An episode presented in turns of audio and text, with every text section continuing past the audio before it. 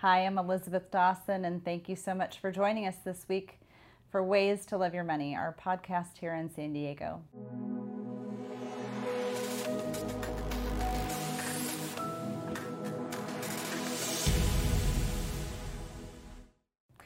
One of the things that we want to talk about today is that it's been 100 days since the World Health Organization declared the coronavirus as an outbreak and a pandemic. So that's created a lot of unrest. It's created a lot of anxiety. There's a lot of uncertainty. People are working from home or staying at home or caring for older people in their family, maybe even a parent. So they're even saying now for grandchildren to go out there to do the grocery shopping for mom and dad, and then also for grandparents. So there's a lot of uncertainty. And another piece that we want to have here too, job uncertainty. So with the increased financial pressure and job insecurity, many consumers will redistribute their spending or saving in certain areas. So we got to a place where the world was starting to reopen, and we're getting excited. Consumer spending started to go up, and we were, the stimulus was helping quite a few people, and it was basically circulating the economy, which is a great thing. But now we are having record numbers each and every day in the United States being reported. So just as of yesterday, and this is June 28th, 2020, 40,691 cases were reported of new coronavirus people that have contracted the virus. So where does that put us? What are we looking at from a financial situation? So some of the topics that we wanted to bring up were, the situation last week with the markets, which were great indicators. So U.S. retail sales jumped by 17.7% in May. That was completely unpredicted. Sales of auto dealers at auto dealers soared about 44%. This is excluding cars. Overall retail sales, and it increased by 12.4%. Those are interesting factors, right? So one thing I know, and I saw this morning, is that 97% of all the summer travel this year in the United States is going to be on the road. So gas prices, the average price of gas across the country was $2.17. That's what they said this morning. And if you're in San Diego, you know that's a little bit different number, or California altogether. But people are going to be taking more road trips. So what does this mean for you? Shore up your career situation. Make sure that you're doing the best that you can to make sure that your job is secure. And if you're not in a job at this point, don't think that there are not job opportunities out there. Start interviewing, start getting your resume out there, start doing things, take action. Now's the time to get massive action out there. And in addition to that, if you are still on unemployment, there's been an extension of benefits.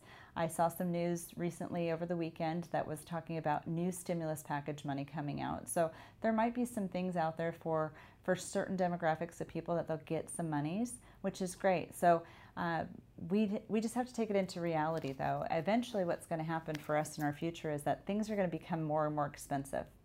I saw some family members over the weekend, and they had told me, gosh, everything at the grocery store is so expensive. Well, wow, how expensive is it? That's what we call inflation. You'll see sometimes on social media, you'll see it on the internet, you'll look for it, but the cost of goods sold. So back in the 1940s, a big basket of food, maybe you used it for $100, you got a big basket of food.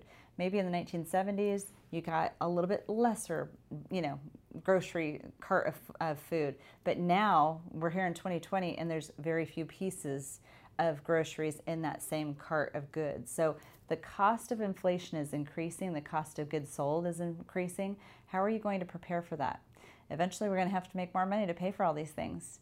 And additionally, with all the stimulus that's going out there, we're going to have to have higher taxes to start repaying the government, because our national deficit is just growing by leaps and bounds. It's helping us right now, but for long term, how is it going to be taken care of?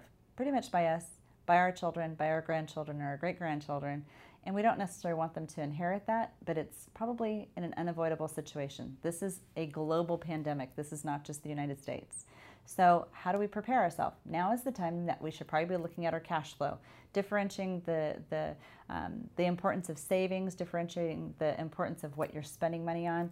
Are you liquid? Do you have that emergency fund ready to go? Do you have the resources in the event that maybe you might lose your job to be able to pay your rent or pay your mortgage or pay your fixed expenses for 6 months or more? Now is the time to do this. I've talked to people over the last 4 months to be exact, When we went through a financial crisis, basically back in 2008, all lines of credit were pretty much shut down. We're starting to hear that most banks aren't even doing lines of credit right now. So the next to come is that those lines of credit will more than likely close.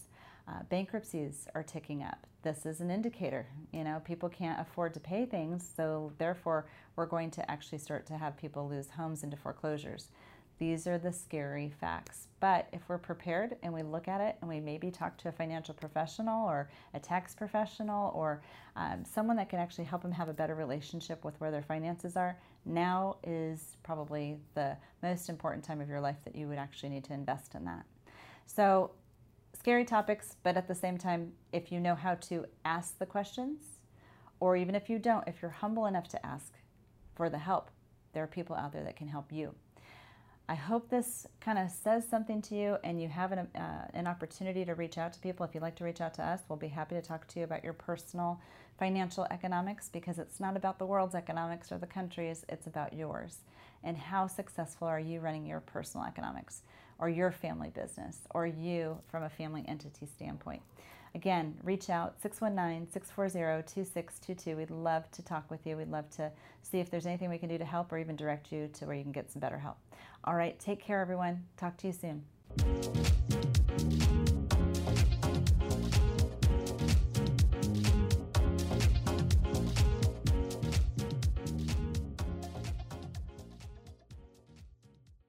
The information provided in this show is for informational and educational purposes only. This show is not investment advice, nor is it intended to address the financial needs of any particular viewer. The opinions expressed on this show are not intended to be an endorsement of any particular investment strategy or service of any other kind. You must make an independent decision regarding investments or strategies mentioned throughout the show.